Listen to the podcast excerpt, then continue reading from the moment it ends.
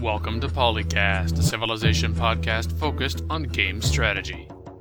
Dan Q, Makahlua. the main team. Mega Bears fan. with guest co-host. Willowbrook. Have you listened to the show before? I have. Whoa, you are ahead of some people who have been guests on this show. Wow, I don't know how to handle this. Uh, well, that's not in my script. Jason, Jason, I thought you were going to write the script for when someone said they listened to the show and they were a first-time guest. Where's my copy? Jason went to go get the copy. Okay, that's it. Is actually done. Okay. I'm going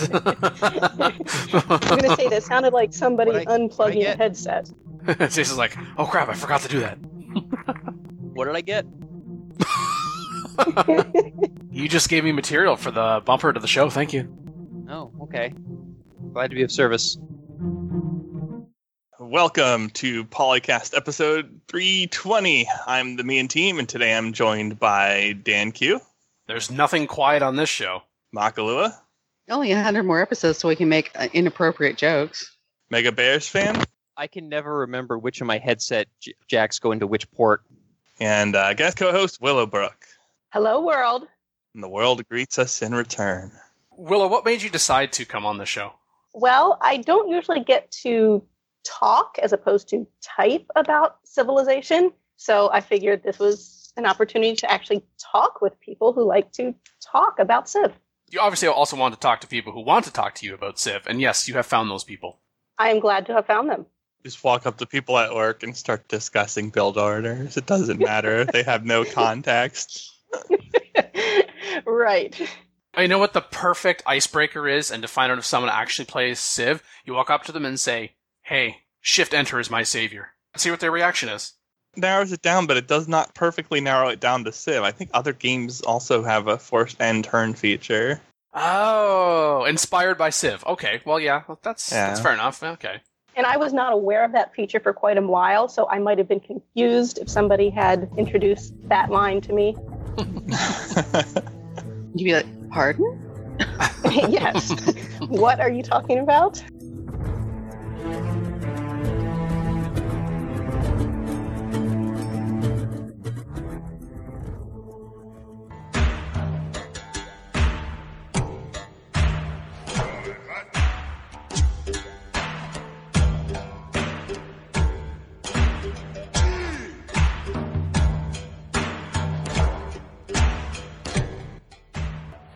Hey, Archon Wing started a topic. Uh, seems like it's better just to build warriors. Just come to think about it, slingers seem to be a liability early game. They're not good against anything. I'm not so sure about that, but points out they're useless with horse spawns. Anything good in rough terrain. They can't exactly protect you from attack. Well, I don't know. You the right area. You can hide slingers behind your city, and even if they're coming at you, sling, sling, sling. I mean, I don't know. If you build walls fast enough, that helps too. But that they also get crushed versus archers and chariots. Well, he does think archers are good, though. Just not very good at attacking cities that are in forests or hills. Eh, you get enough. I mean, AI is a little bit better now at picking on the melee unit instead. An unwalled city still falls pretty quickly to like two or three archers. Yeah, Yeah. it doesn't matter that it's on forest or on a hill. It's not as defended. He thinks that scouts are on good terrain or even better for holding grounds. Well, they can do that and put the city under siege. I give him that. Warriors work with oligarchy and upgrade to swords, which are more useful. Um, yeah, but slingers upgrade to archers, which are also very useful. I'd say swords are more so, but they have a longer time frame on that. Yeah, you have to wait a lot longer for the swords to be there and be relevant, where the archers will come really quickly. And you have to get the iron, so Yeah. The other advantage to a slinger is you get some slingers out and you kill a unit, and now you've got the Eureka boost to get yourself to archers, and then you can turn around and upgrade those slingers into archers who have experience at a discount as compared to, for example, how much it would have cost you to purchase an archer. Yeah, 120 to 160 gold. So it's like, uh, you know, I think I'll just take the upgrade. yeah, that slinger to archer upgrade is uh, pretty cheap. And if you get at least three slingers out early, you upgrade them to archers. You also get the tech boost for machinery. Mm-hmm. Which is also what will get you to uh, crossbowman, which is the next upgrade path for archers. In case anybody's listening, wondering, wait, what? Right. And also, if you're playing against the AI or the barbarians, they'll often focus their attacks on units that are already damaged. So if you send a warrior adjacent to a barbarian outpost first, the barbarians will attack that warrior, and then you can move in that slinger adjacent and start slinging, and they'll oftentimes mm-hmm. just keep attacking the warrior while your slinger picks them off. So you can do things like that as well to kind of take advantage of the way that the AI plays the game. So I definitely wouldn't say that they're useless. I usually build at least three of them so I can get those tech boosts. Spudsy74. It also points out two other things. Number one, as a ranged unit, slingers can attack without suffering defensive fire. You can have two or three slingers attack a unit and not receive any defensive hits. They remain at full value after attacking. Although, admittedly, Spudsy, after they do that, unless there has been sufficient damage to the unit that's right beside it, the A slinger will probably subsequently get crushed. Uh, so you got to watch that, but that's true. And also, and this is for RMKU, they also have an advantage to getting the first strike in battle against a warrior, as slingers can attack into an adjacent square, regardless of the movement cost, in order to enter that square. Which is also true. So it's like, oh, I'm not going to be able to move there, but I can, in fact, attack there. Really, I find that the slinger's biggest disadvantage is they only have the one range in order to attack. So you need to be very strategic about, as kind of also pointed out, Mackie, okay, let's move this slinger onto this particular terrain, like hills or a jungle or a forest tile, or maybe being able to attack a unit across a river. So it's going to be able to get that strike, and then when that unit wants to be able to strike back, I have some means of defense, which will then allow me to either upgrade the slinger because they get a promotion and then that heals, or I can actually move the slinger out of the way where it's already gotten that first hit and it's on the path to having experience, while you are probably very, very shortly going to be able to get to archery. Even if you don't have the Eureka boost, it's not that far down the road. Yeah, I would just like to point out that on high difficulties, building warriors first is higher priority. If you don't, there's a good chance you're going to die. yeah. It's not like you don't build ranged units or you don't build warriors. Yeah, Archon Wing's initial thing here, I, I don't agree. Good to get range units eventually, but as a first build, warriors are safer. You can prevent things from surrounding your city very easily using warriors, and you can make it extremely costly to attack warriors on the difficult terrain. And that will buy you enough time to get city defenses going, to get slingers up to archers, to actually build slingers or whatever. But if you build slingers first, you're going to have like six plus warriors in your face and uh, there's no like attack the warrior with uh, three slingers and then it's dead and you don't worry about it. You know, there's five more warriors on you and now they're exposed. Yeah, or worse yet, you've got some uh, barbarian and horse spawn. Now you're going up against mounted units, and you just have slingers. That's also very, very bad. Yeah, you just hide in the city at that point, but you can only do that with one unit at a time. So So you want to be very precise and deliberate with where you move your slingers. You don't want to leave them exposed because yes, they are made of paper and they will die very easily if you do leave them exposed. I agree, but I recommend always doing this with every unit, considering who's Well, getting yeah. first attack and where you're putting your stuff. Yeah, that tip applies to all ranged units, but um, I'm just saying it's particularly important for the slingers because you know an archer can still take two or three hits even from contemporary units, whereas a slinger can oftentimes fall to just one unit, Yeah, especially if true. that unit has promotions. I would extend this advice to melee and mounted. Even it's really important for controlling units. Well, yeah, but the big difference is that with melee units, both units are taking damage either way. The, That's true, but the ranged who's- units you want to take advantage of the attacking without taking damage. who's getting first attack and where, and avoiding free range attacks to the enemy are both extremely significant when you're using melee units. Yeah. Now, if the enemy has archers and you still have slingers, you're in big trouble because the range two, they're just going to pick off all your slingers. Yeah. I mean, on episode 318, there was a thread started by Cornplanter about, hey, is the Archer Rush still viable? Kind of the focusing just on that at the expense of Warriors, for example, and other melee units, and now this is the flip of that argument, and it's even more bluntly expressed, which is it's better to just build Warriors. And how many times have we said, and already on this episode, it's a combined arms is going to give you the best possibility. And there was even Benito Chavez who at one point said warriors can be risky to build. If they don't get any iron, they are weak in the classical era and are useless beyond that. Well, if warriors didn't upgrade beyond swordsmen, then you might have an argument once you get into the later eras, because warriors are definitely useful in the ancient era. However, there, there's this thing called Niter. Man, I'm sounding really sassy. But anyway, there's this thing called Niter that warriors could in fact upgrade to Musketmen later on. So it's not that they're then weak in the classical era. Mm, questionable. I mean, that depends in part on were you actually able to use those warriors? Have they gotten any promotions? Is there any kind of decent land, you know, that they can be on to attack from to improve their defense? They're getting attacked, like likewise say archers. But being useless beyond that, no, they're not useless beyond that. At worst, they are spawn busters and scouting nets. In other words, if you somehow cannot secure iron and you have nobody to attack because you're on your own continent or something, you can position the warriors to intercept barbarian scouts so you don't get scouted. And as long as they're between the camp and you, they're still reasonably effective at actually killing the scouts. But certainly they give you plenty of time to react so you don't actually get barb invasions if you don't want them. And on top of that, they are an inexpensive unit that costs zero maintenance that lets you see anything approaching you long before it hits your borders, which gives you a lot more time to react to actual NAI civs or even human civs attacking you. Uh, you really don't want someone declaring on you with like 10 units on your border and you only have one or two turns notice. If you make a screening net, you have like 10 turns notice. That's a big difference. If you, you could easily save a city when you otherwise could not have in doing so. So it's good to crank out some units like this. Uh, normally you'd use a scout, but if you know they're used for your warriors because you don't have resources, you're not paying that much extra in production to invest in the warriors.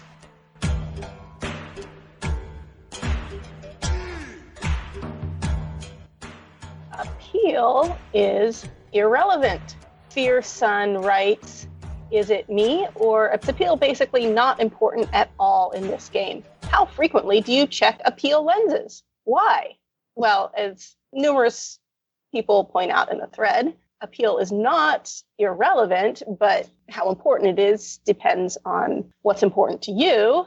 The second question here, how frequently do you check the appeal lens? I should say I almost never do but I do care about appeal. Seaside resorts get higher uh, yields, higher tourism, and got things like national parks and all sorts of things.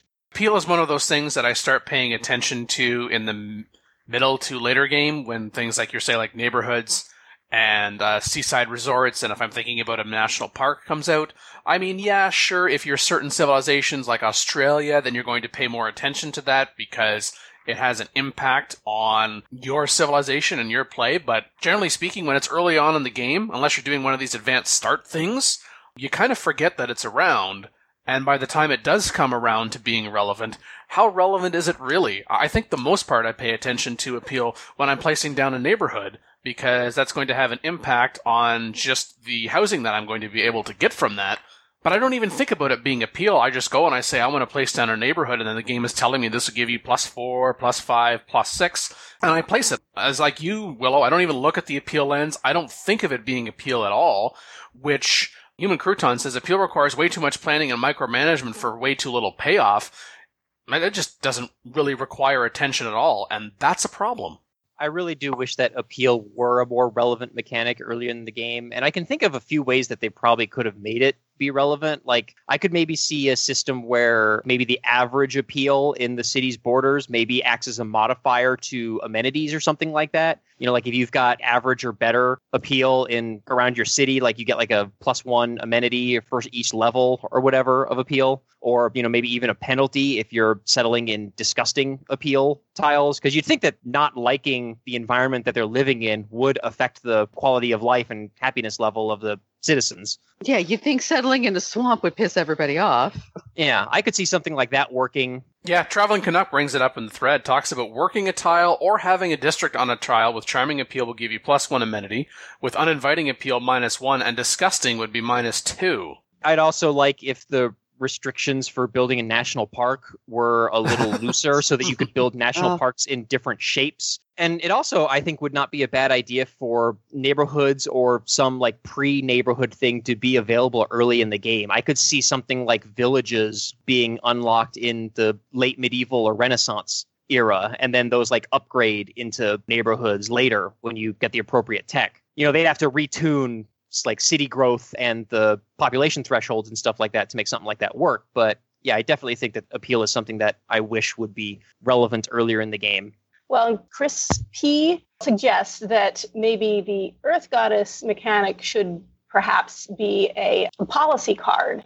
Or no, he's a general mechanic, and somebody else suggests that it should be maybe a, a policy card. Because if you manage to get the Earth Goddess Pantheon, then appeal does matter early game because you get plus one faith for charming or better appeal tiles. Assuming that all of your high appeal tiles adjacent to mountains don't have campuses or holy sites on them.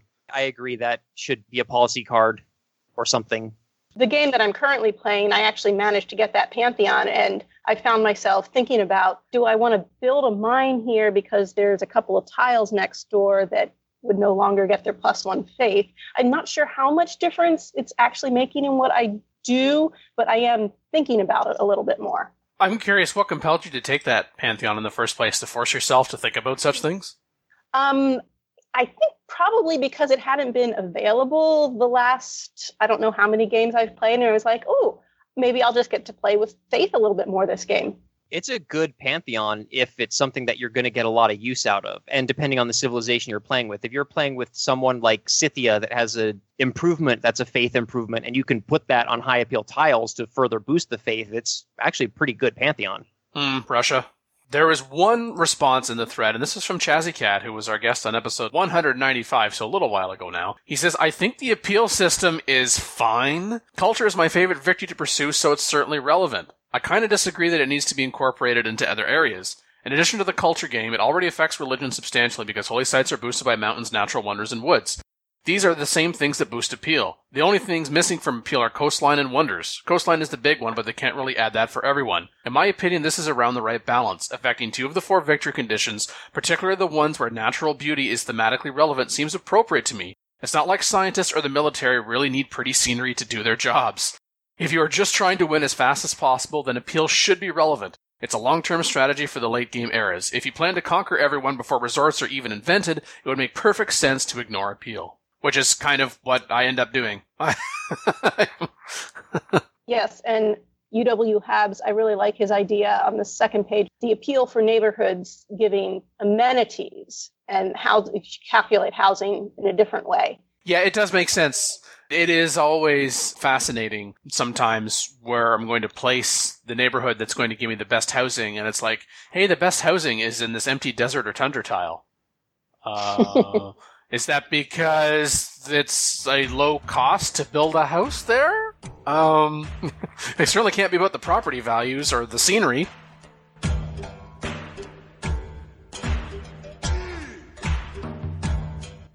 Unique improvements disappearing upon conquest. This is thread started by Prester John 2. What do you all think about this mechanism? I tend to agree that unique improvements should be by their building civilization, but unique improvements from city states if the civ loses the suzerainty. My preference would be that unique improvements become dysfunctional upon conquest, but can be repaired if you have the necessary suzerainty. The whole notion to me of unique improvements disappearing upon conquest no, they should remain. You can make the argument whether or not it should be pillaged or not upon conquest, but I think if you're actually going to pillage that, then you go ahead and pillage that upon your way to conquering it. Yeah.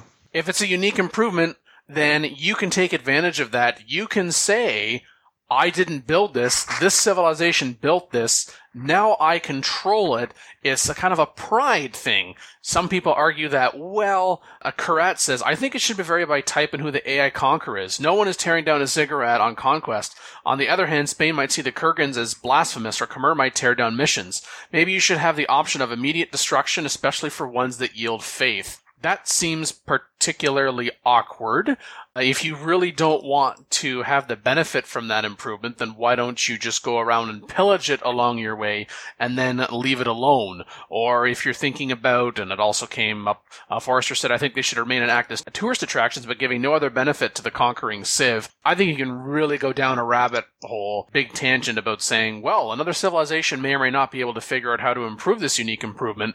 But if we're going to try to use this realism argument, you're not going to get rid of absolutely everybody in the city who was part of that conquering culture. And you can probably abstract that to say that, you know what, we just force some people from the building civilization are still around to work it on our behalf. And it's just that, again, you conquer it, you get all of the districts in that city, whether they're unique or not. I would say maybe what they could do is they could tie that into the loyalty system. So maybe if you conquer a city that has unique districts or improvements, maybe if you keep those intact, they provide loyalty pressure to the civ that originally you know built them. Is that really appropriate? Would you have more loyalty in practice if the invading forces tore all your cultural crap down? I'm not convinced about that.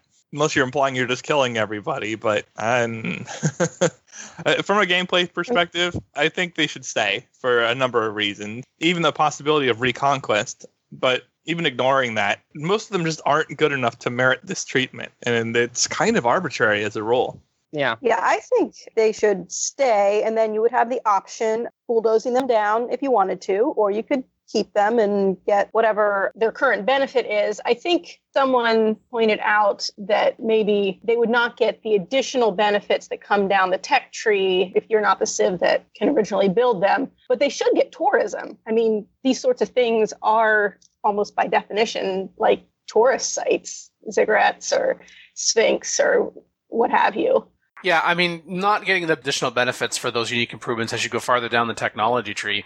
I mean, at some point, your people are, you're the conquering civ, are going to supplant the originating civ, or even if it's a blend, you know, it's not completely gone, then no, you could say the knowledge of how to manage that had been lost, except it's probably going to be documented somewhere along the way about how to maintain this.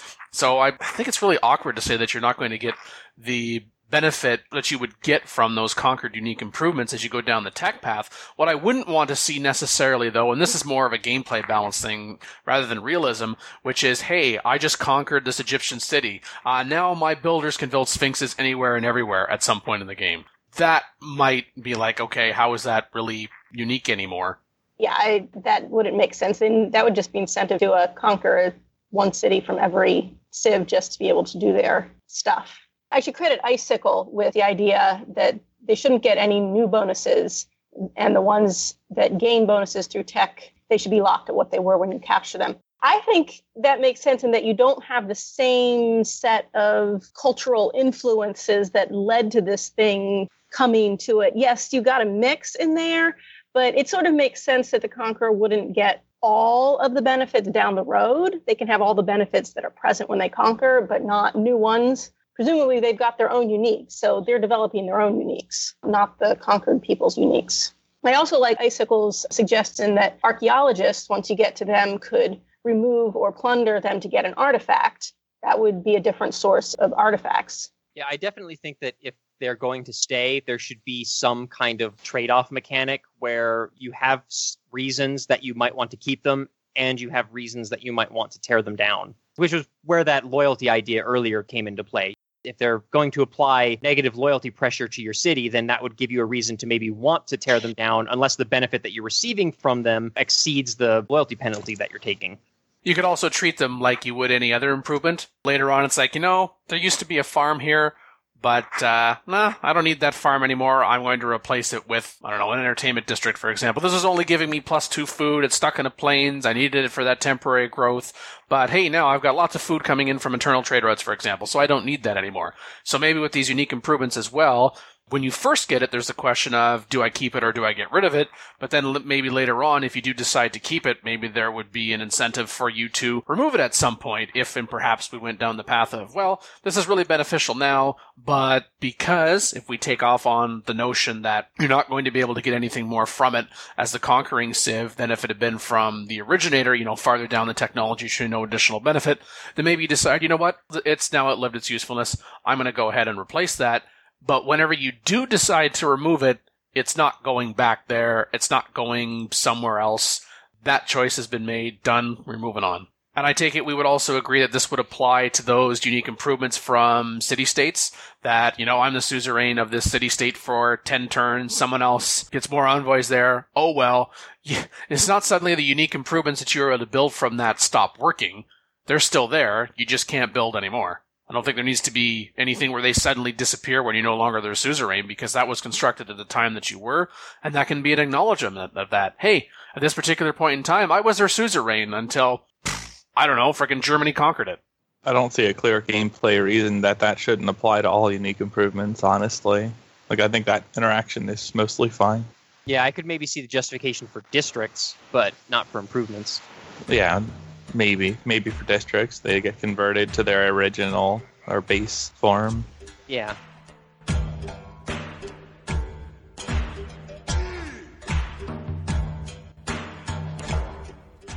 Recorded for episode 308 with Makahlua, the me and team, Mega Bears fan, Canis Albinus, and the Buzzing. Is there any era score on alliances? Because they're quite good as a passive player for dragging you into wars that you didn't really want to be in. I think there's one for a level three alliance, but I'm not sure. I think so. I almost feel like there should maybe be like a plus one for just doing an alliance, or at least maybe a plus one for reaching level two, and then maybe a plus three or whatever for reaching level three. I feel like the alliance system needs to be fixed a bit, but that would be part of it. The game incentives need to be fixed. Uh, until they are, the diplomacy is always going to be a little iffy. We've covered, well, we've mentioned this numerous times in the show. We don't need to rehash it. Yeah, as I keep saying, until there's a cooperative victory, there's still no real reason to stay in an alliance. Yeah, unless you're Or just a- talking dogpiling for. Or a diplomatic victory in general.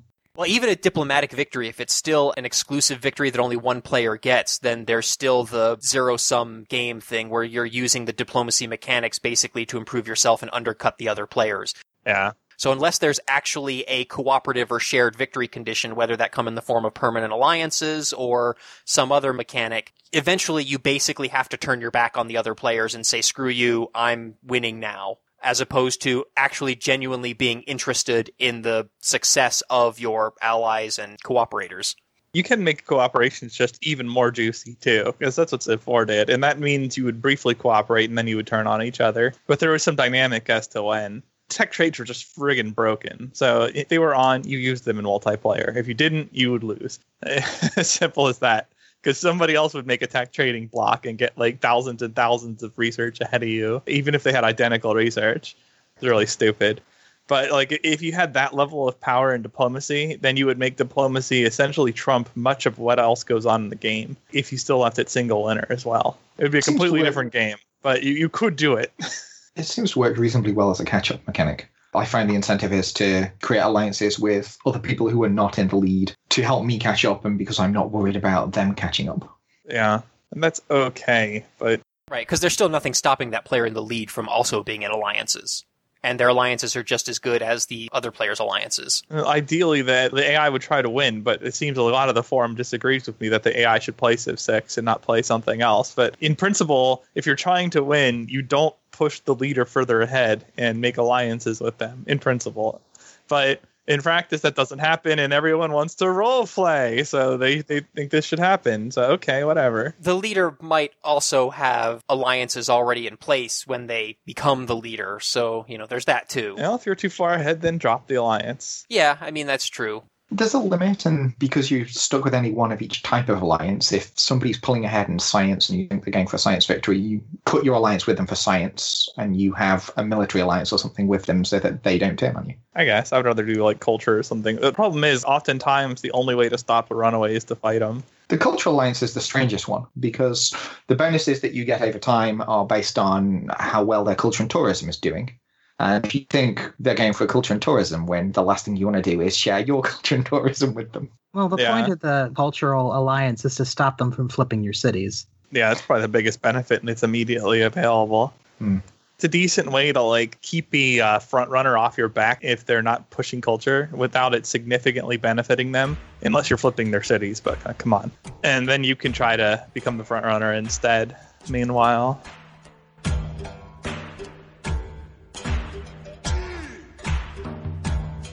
and this thread is old but it's still true today all from duck If you haven't been following it, there's no time to catch up on it now. Oh my goodness, 56 pages. Most of it is not particularly relevant to anything, just people chatting in between random other stuff. Ooh, random other stuff. You might have titled this episode already. Well done. Ooh. I'm gonna write this down right now. So reverent. Actually, could you say it as other random stuff so then I have the choice? Other random stuff. As of June 6th, is it just mirrors have been remarkably quiet on the Civ front? Like, Firaxis isn't releasing teasers, hints, goofy marketing. Hey, we're still alive making Civ 6. None of that. And uh, yeah, that's that's true. We've not heard a great deal. They uh, things on Twitter quite often though, little advertisements for civilizations and stuff like that. Or on their Facebook page, it's like, hey, did you know Civilization 6 is discounted on Steam again? Yes, thank you. Maybe they had a summer break. When we say all quiet on the Civ front, I think that's more accurate on the PC front because we've heard a number of things Oh, say yeah. about Mac and Linux port and the Nintendo Switch and the iPad and now the iPhone that we'll be talking about here in a moment. So, mm, as for how well did Rise and Fall sell exactly, I think it's more of a question of how well is Rise and Fall selling. It's not like all of the copies of Rise and Fall have been sold and there's no more. But seeing as how this thread, even though it was started in June and there's more than 1,100 replies and almost 86,000 views as of this recording, the fact that they are talking about, we're getting reports from publisher 2K about the port for Civilization, Civ 6 here, there, and everywhere. If there's something going on, then they're just not ready to talk about it yet. And we've seen this before. This is not new. A lull is not new like this. Maybe it means Yes. they are hard at work on a expansion. They're too busy making it to be promoting the game. Well, I can make the case looking at uh, the Steam database.info that they are working on DLC for the PC that I would guess is going to be the second expansion. There's been activity. They've created the depot. I've been updating this thread as I see stuff going on, but there is good evidence that they're working on something for the PC. I'm pretty sure those updates are they're just fixing typos, Willow, and then then it records that there was an update. And, you know, when you fix a typo, it updates the file. Uh, uh, right. Uh, a whole depot for a typo? It's a big typo. well, there was a, a uh, apparent um, typo when they first created this depot that has been grouped with the base game and all the, the DLC that are out so far. They uh, named it Boom Goes the Dynamite, and then that changed a few hours later to a depot test. No, I like the big typo, like when they incorrectly spelt yield Well, in the code. this was the corporate response to that controversy. I think that explains it all, really. That is boom going the dynamite. That's the dynamite was spelling yield incorrectly. mm, right, right. And I just want to say that I'm not actually in any particular rush for a second expansion to come out. You know, I say to Firaxis, take all the time you need. Make some interesting and unique new features and mechanics that we haven't seen before. Get creative. You know, if it takes a year and a half or two years for a second expansion, but that expansion ends up having really unique content, I'm all for it.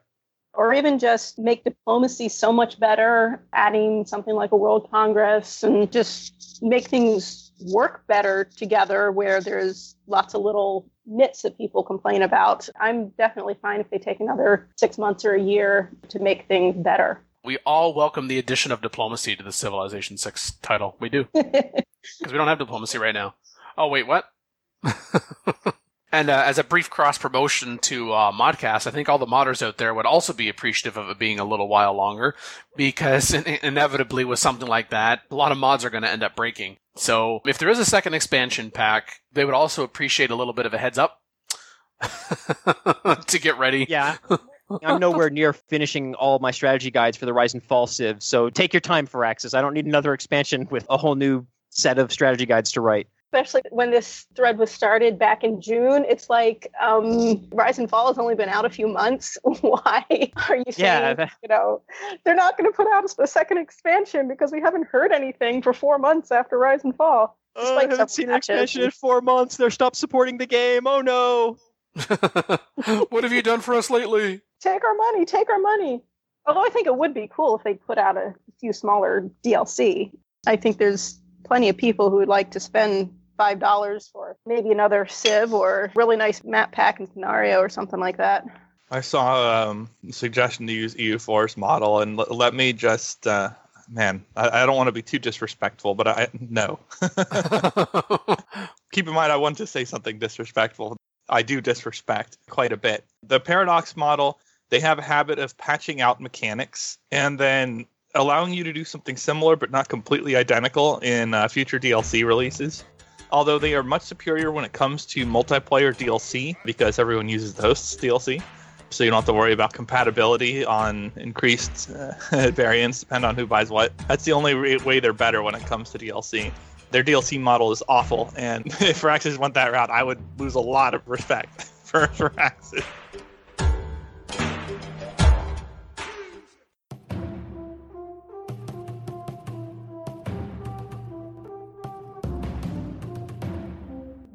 Yeah, while we're apparently waiting for a second expansion to be announced or whatever, what uh, have you all been up to when you're playing the game?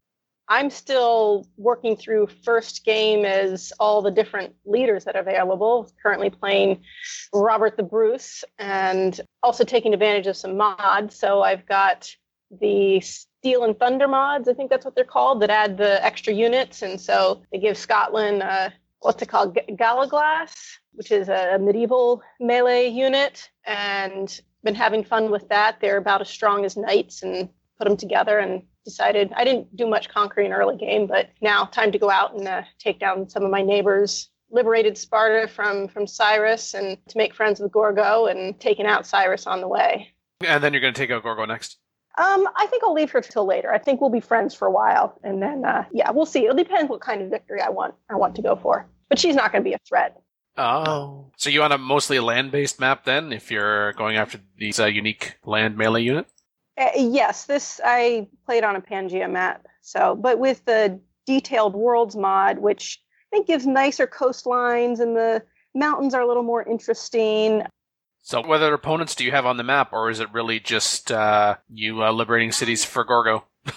yeah, well, I started out on a nice peninsula on my own, so I've mostly been building up, and then took a small island off the coast that, well, not super small, big enough for three cities. But I've got um, Peter's out there building up his culture and great people, so I don't think I'm going to go for a culture win. Although that could be a nice challenge. But Scotland and all their great scientist points, it's absolutely crazy. So I'm just pulling through the tech tree. But then who else is there? The Mapuche are about as far away from me as you can get, along with Montezuma. So I haven't done much with them. Apparently, it made them mad at me when I declared war on Cyrus. So they're not being friends either, which is a little bit annoying. I had hoped they'd be friends. And then Alexander's there on the other side of Gorgo. He likes me now, of course, since I'm at war, but he may have to go next. We'll see.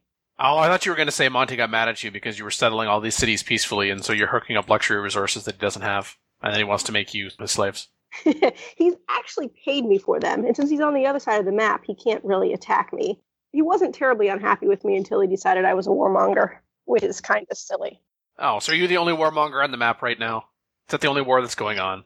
Uh, no, Greece and Macedon have been fighting most of the game. And I think Monty had a war with either Russia or the Mapuche. I'm not sure which earlier in the game. But it, it hasn't been a, a terribly warlike game so far. I'm only on King, so it's just playing around and having fun. Montezuma is probably just mad at you because you were too far away for him to forward settle next to you. Well, there's that. There's that. And it also explains why you weren't warring earlier because you just had peaceful places to settle too. Yes, I had actually had plenty of space on this map, so I settled about nine or ten cities in my area, and then plus three more off the coast on that island. And Cyrus, I, I mean, I settled right up to Cyrus, and he wasn't coming my direction for whatever reason. He, he didn't like that, but he still wanted to be friends. But of course, since he's right there and he had conquered Sparta, I had to go after him first. You were just upset because he was ignoring you until you forward settled, and then he finally paid you attention. Yeah, yeah, yeah. He didn't see you as a threat, and even when you forward settled him, he's just kind of like, eh. Yep, yep. I did have a couple of unique, weird experiences the last game that I was playing. One minor one was a funny diplomatic incident with uh, what's his name, uh, the second Indian leader, Chandragupta. Yep. I started out next to him, and he was mad at me for having settled too close to him. And then I conquered his capital and made peace, and suddenly we were far enough apart that he wanted to be my friend. Uh, so that was kind of funny. And then I had another game. Uh, I was playing as Poundmaker, and I think the game triggered two emergencies on the same turn, which was something that I didn't even think the rules would allow. And uh, the UI threw up all over itself when that happened because it was confusing as to which emergencies I was joining. One of them was targeting me, and the other was targeting another Civ. And then only one of the emergencies actually showed up on the little UI in the, the top left corner. So I could not check the status of the second emergency to find out if I had even actually joined it or what the progress on it was. It was weird. Did you somehow end up attacking yourself? Did you declare war on yourself?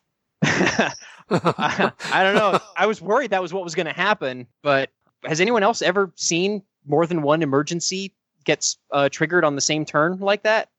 I've not. I have. Like these two emergencies were, of course, based on quote unquote proper civs, right? Like you and then some other civilization. The ones that I've seen is there's one for a city state and then one for a civ proper, so there really wasn't going to be any confusion about which was which.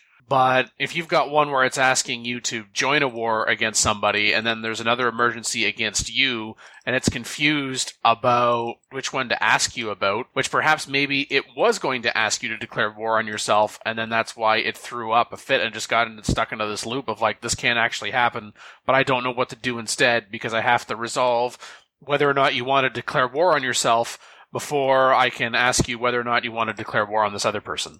Yeah, I think that might have been what happened. The emergency against me, I think, popped up first, and it like actually was asking me whether or not to join it, and I was like confused, like what? And then I said no, and then the second one popped up, and I was like, what the heck is going on here? Did you like reload for uh, save to see like is that repeatable and you're save? I should see. I should go back and see if I still have an autosave from before that happened because I didn't explicitly save at that point because you know it had already happened. But I think I have it set to autosave like every two or three turns. I just have to go back and find out if that autosave has been overwritten yet. Because that could be something you could submit to Firaxis as a bug. Yeah, it, it might very well be a bug. Yeah.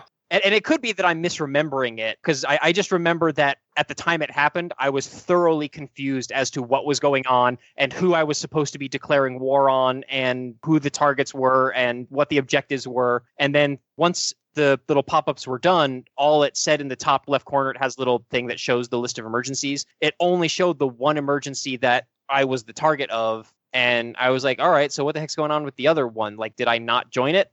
I don't know. It was weird as you're saying you might be misremembering i just had this are you going to pull like a series finale to saint elsewhere and on the next episode so hey guys remember that thing where i had this emergency declared against me in the game? The one thing i didn't tell you was i was dreaming at the time? Yes. So oh, jason. I, I was so drunk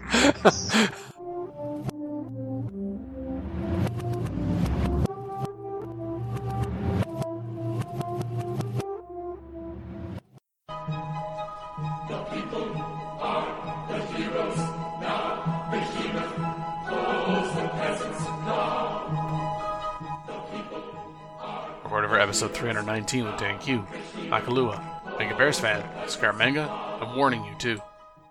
Again, we record these episodes live on YouTube every other Saturday starting at 12 p.m. Uh, Eastern Time. Comment. It's from ETS Harry. He said, I heard you talking about spies. I am a StarCraft 2 player and always wondered if you guys mind, and I think I heard before you do, if there was even more micro or speed required in Civ to be a good player. So, like, I would love if the game was designed in a way most things happen really on the map. And you would be able to control it with the requisite comment that we need an actual working user interface. Oh, Phil would be proud. Uh, he talks, talks about like spies and traders in late game, or if you are slow, you can automate them, but you don't have to. As I read your comments, Harry, I think a lot about Civilization 4 because the learning curve was higher for it for a lot of difficulty levels and to really tap into the game's potential as compared to Civilization 5 and Civilization 6. In terms of the micro part, I think perhaps that might be something that you would find like in a like a simulation game, uh, like maybe like a paradox game where that minutia is something that is required. Whereas in Civilization 6, I would be fine if it was something that you could do, but you wouldn't have to do so long as it was accessible to the player. And the game told you what it actually meant, which is also another thing about what does this do in the game? It's not covered in the Civilopedia. Why am I having to go online to figure out what this does or doesn't do? I feel like Civilization 6 does a better job of being closer to Civilization 4 than Civilization 5 with the choices that you can make and even have to make, but it doesn't quite go to the level that was Civilization 4 and just how in depth you could get for better or worse. I thought a lot of people didn't like micromanagement. Yeah, I was going to say at least Civ gives you the choice between if you want to play at a lower level and just play and not micro every citizen and things like that. You can do that and still have an enjoyable game. Whereas StarCraft, even playing in single player, if you don't get at least a minimum level of micro, you're going to be toast. I think it's the difference between micromanagement and unnecessary overhead because Civ 4 had a lot of time saving elements to its micromanage, you know, like the most fundamental one being the ability to move units in stacks Not having to move your units one at a time across the map saves a lot of time. So it's easier to micromanage where all your units go because you're moving them in groups. Similarly, you could do things like hold shift and control and stuff like that to add things to queues, and it would add them to all your cities or all your cities on a continent. So it was a lot easier from a UI and control standpoint to micromanage in Civ 4. Whereas in Civ 5 and Civ 6, you have to do everything one unit at a time, one city at a time. And it, it gets a lot more tedious and a lot more annoying. I think in Civ 6, the introduction of corps and armies certainly reduces a lot of the micromanaging. Besides just being like a cool gameplay feature, makes it easier to move move units around in the later era eras. And I definitely prefer to, to use those um, combinations. It was nice to see Corps and Army. It was one of those things from, and we talked about it earlier, Civilization Revolution that uh, can and should have a place in the greater Civilization family. So I'm glad that was not lost when Civilization Revolution and that offshoot of Civ went by the wayside. That it was brought in, it wasn't just copied as it was in Civilization Revolution, but the concept finally got into mainline Civ. Harry, thank you for your inquiry. And for, of course, listening to the show and being able to listen to us live. For better or worse.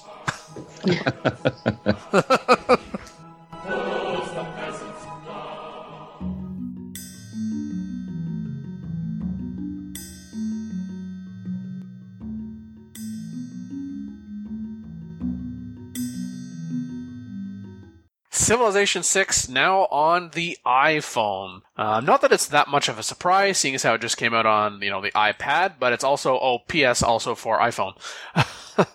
As reported by Chris Holt from uh, Engadget on October 4th. First off, good news for iPad players is those who own Civilization 6 can now snag the iPhone version at no extra cost. It is on sale for $24 until the 16th of October, at which time it will go back up to what is expected to be the full price of about $60. Also, as with the iPad version, the iPhone version will let you play the first 60 turns for free. There is no Rise and Fall expansion pack. There is no online multiplayer, but there is local multiplayer, and it does allow you to get the downloadable content short of the Rise and Fall expansion. Interestingly enough, related to that, there was temporarily an issue, as a matter of fact, a couple of issues. Someone said that when they tried to play the game that they downloaded all the downloadable content, they paid for it, and then when they went to enable it, it prompted them to buy it again. And also there was an issue where if you downloaded anything like a downloadable content Civ, any previous save that you were playing would no longer work even though that downloadable content should have had absolutely nothing to do with the save game, it was reported, for example, on Reddit, and Aspyr's community manager was right there within 24 hours commenting that we're working on it, and then within the same 24 hour period said these problems have been resolved very good to uh, Aspyr for jumping in on that. So again, it's Aspyr that is unsurprisingly behind these ports, seeing as how they were responsible for the port for Civilization 6, you know, your desktop and laptop version for the Mac. The review on Ars Technica says that the good about the iPhone version is this the full desktop Civilization experience on your mobile devices with no compromises that really matter. The interface translates surprisingly well. Yes, not many iPhone games cost uh, $60 up front. It does say that playing on iPhones smaller than the X or XS definitely involves some squinting and very precise tiny button pushing. Battery drain can get bad in the AI computation intensive late game, but apparently people are enjoying it. So, as someone said on Reddit, it was Husky Tango. Now, if only we could scale the user interface better on the iPad, that would make it a perfect port. And my thought was, well, maybe there just needs to be some things done with the user interface and Civ 6 in general to help out, and then that could translate to the port. So I'm a little bit confused. Did these ports come with the DLC content already installed, or you still have to buy those separately? No, you still buy those separately. Oh, I was under the impression that they came with all of the uh, DLC. No, and and from the screenshots I've seen, it's priced as it is on Steam for the PC version. So you know, depending upon which one it is, it's like three, four, or five dollars for each one. Gotcha. Now, is this going to get me to go out and buy an iPad or an iPhone? Well, on the iPhone front, no thank you. I'm an Android user. To which some people have said, aw, it's a shame it's not coming to Android. And I'm like, well, the thing about going onto the iPhone or the iPad is who are you going to talk to in order to best ensure that it's going to work on that device? Go talk to Apple. Who else do you have to talk to? Nobody. Hey, let's get this running on Android devices. Oh, why do we punish ourselves? Something tells me that might be a source of why we see it on the iPad and the iPhone as compared to, say, you know, like an Android phone. Or they might just be seeing how it works on this and then go on to Android. Who knows? I mean, shoot, Civilization 6 is coming to the Nintendo Switch. I was kind of like, wow, I figured if you wanted to play Civilization on a console, you'd have to go and find Civilization Revolution or Civilization Revolution 2. I figured that ship had sailed, but nope, nope, it's come back into, wait for it, port. Uh, I've said several times before, I think the idea of portable Civ is a great idea. And the fact that the technology has actually gotten to a point where they can put the full game out on mobile and portable platforms is pretty awesome. I've got the game for my Microsoft Surface tablet. It's the regular Windows version, and I love being able to take that with me places. Way more portable than my big bulky gaming laptop. uh, just to pick apart your language because I can, what is the irregular Windows version? Uh, that would be the Apple version. But Oh, I thought you were going to say that was any version with mods, but Well, I, I guess that too. But yeah, what I meant is the, you know, I, I just have the standard Firaxis developed Windows Steam version of Civ 6 on the tablet. It's not a port. I like it. I take it nobody on here actually has the iPad or iPhone version. Nope. no, no, do you, Willow? I do not. No. Um, I've got an Android phone, and that's about it in that department. I don't touch Apple products, so it's not going to happen. well, I don't know. I mean, you know, if Aspyr Media, if someone's listening to the show and wants us to provide us with a copy of the game and an iPhone or an iPad to test it out, I mean, well, I suppose I could find some time. I, yeah, sure. I'd try it out. Only if I didn't have to buy anything. well, yeah, exactly. Send it to P.O. Box. and you know what, Aspyr? I'll even pay for the electricity to recharge the device. I mean, I, I think that's a pretty good deal. for me. Uh, I mean, I mean, also for you, because we'll talk about it on the show. Yeah, exactly. Yes. I do wonder how the PC game price point will translate on the iPhone if, if people who wouldn't otherwise play the game after you know the October 16th sale is over play the game on the computer will be willing to pay $60 for a, a game on their phone. Yeah, I expressed the same concerns regarding the iPad version, I think either two or four weeks ago.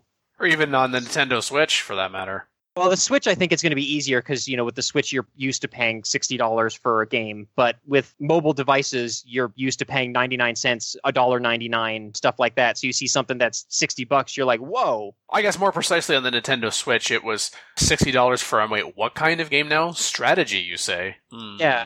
What kind of strategy? Whoa. This seems complicated.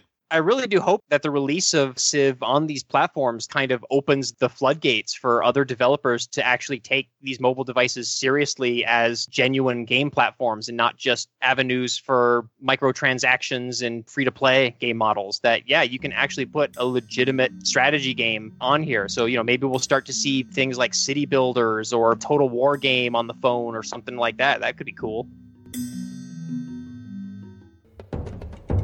Support the ongoing Polycast Patreon campaign. collective achievements. Personal incentives. Month to month commitment. A thank you to lead patron Candace Albinus and all other supporters of the show through this measure. For more information, visit thepolycast.net slash Patreon. Call, Call in in today. today. In North America, the number is 301 637 7659. That's 301 637 Polly. In Europe, 44-121-288-7659. That's 44-121-288 Polly. The only thing worse than being talked about is not being talked about. For more information on Polycast, Our sibling shows Modcast, Revcast, and Turncast Or about Polycast in general, Log on to the series' official website at thepolycast.net. polycast.net.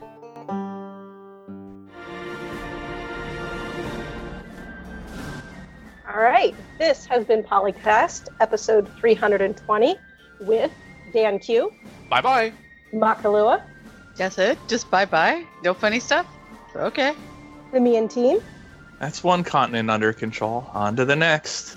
Mega Bears fan, Time to grab my tablet and get in my car and boot up Civ. Oh, wait. And first time guest co host, Willowbrook. Anything else? Well, I'm just here contemplating. Jason, you're getting into your car and booting up Civ. It doesn't necessarily mean you're driving. That's true. I wasn't taking that that's what you were going to do at all until you said, uh oh. And then I thought less of you. Well, he realized his chauffeur wasn't there. Oh, oh, oh, I Yeah. see. Oh, well, that's. Man, we all have that problem, right? When the chauffeur doesn't show up? Ah, Yeah. that's a really bad day. I notice that problem all the time on, when I'm trying to go to work. I wind up having to drive for some reason. Ooh, stopped Sure, at a red myself. light. What is this? Stopped at a red light. I can play one turn, right? Just one? I feel like I'm behind some of those people sometimes.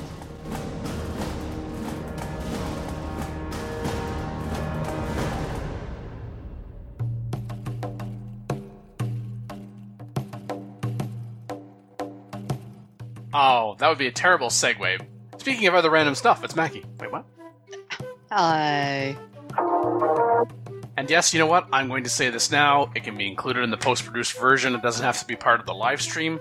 But oh my gosh, wait, there is more than one woman on the internet? No, no, it can't be. It can't be. I was also going to say, this is how you greet one of the two birthday girls in this chat.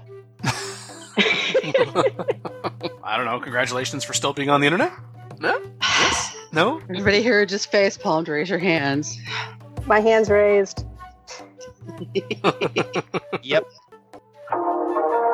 I will wait until it's absolutely necessary. Speaking of absolutely necessary, hi Phil. Don't be alarmed, Phil. He's been greeting everybody like that, apparently. That was definitely uh, Jason. My microphone's been muted for the past couple minutes. What did I do? He's saying it's sketchier than sketchy. It's true, actually. He likes to send us random. Yeah, so we will start live streaming in just a few moments here. I'll do the countdown, then we'll do have the wait, and then we'll have the hum. Oh, namaste. Oh, there it goes. Okay, I'm back. oh, wait, no one's back. Oh, Willow. I think it's Willow. Hello. I'm here. Do you hear me? Yes, we do. We're just getting some uh, feedback all of a sudden from you. Oh. Your your computer is really excited to be on a podcast. I can tell. Uh, yeah, it's it's actually my phone, so I don't know why there'd be any feedback, but um, and my computer is silent. I'm hearing it a little bit when you're talking, but it's it's much better now. I, I think your phone is just excited, and you know what? I can't blame it. I, I really can't. Yeah, I need to be able to see the chat here. That's right. I forget how I figured that out last time. If you're on the new one, it's a button in the bottom left. At I least that's see where it. it was for me. Yeah, I got it. Yeah, okay, yeah, because I'm doing the intro. so fantastic. That's a good chunk of time when I got two little kids around, but um, I'll let you know when it looks like it might be doable. Okay. I haven't done any multiplayer with Civ 6 yet, so I listened to the turncasts, and oh, good. sounds like that would be a good way to get introduced. Sit down, kids, and watch mommy school some noobs. and by noobs, we mean the barbarians. That one moment when you were like prompting me to go, and like I was, I, I was eating on the show because I knew it was gonna be long. I, I like I wrong piped something and had to put myself on mute, so I just wasn't answering you.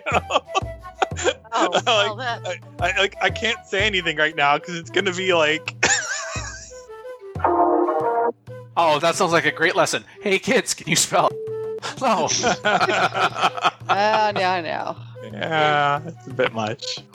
Uh, so, Willow, you would be willing to appear on the show again? That's a great question to ask you right after the last comment, but I'll ask it anyway.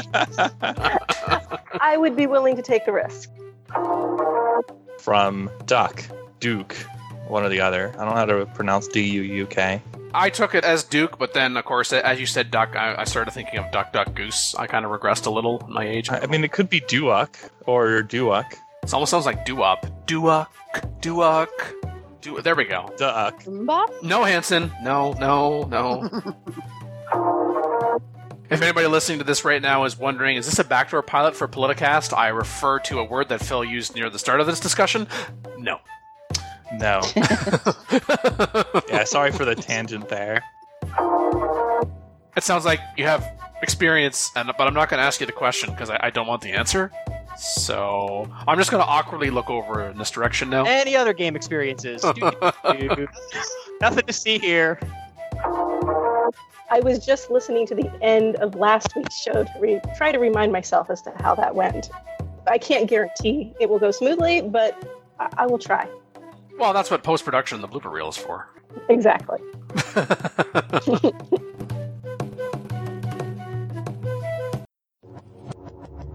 Record date October 6th, 2018. Civilization 4, 5, and Beyond Earth sound clips. Copyright Take Two Interactive. Copyright Civilized Communication at civcom.net.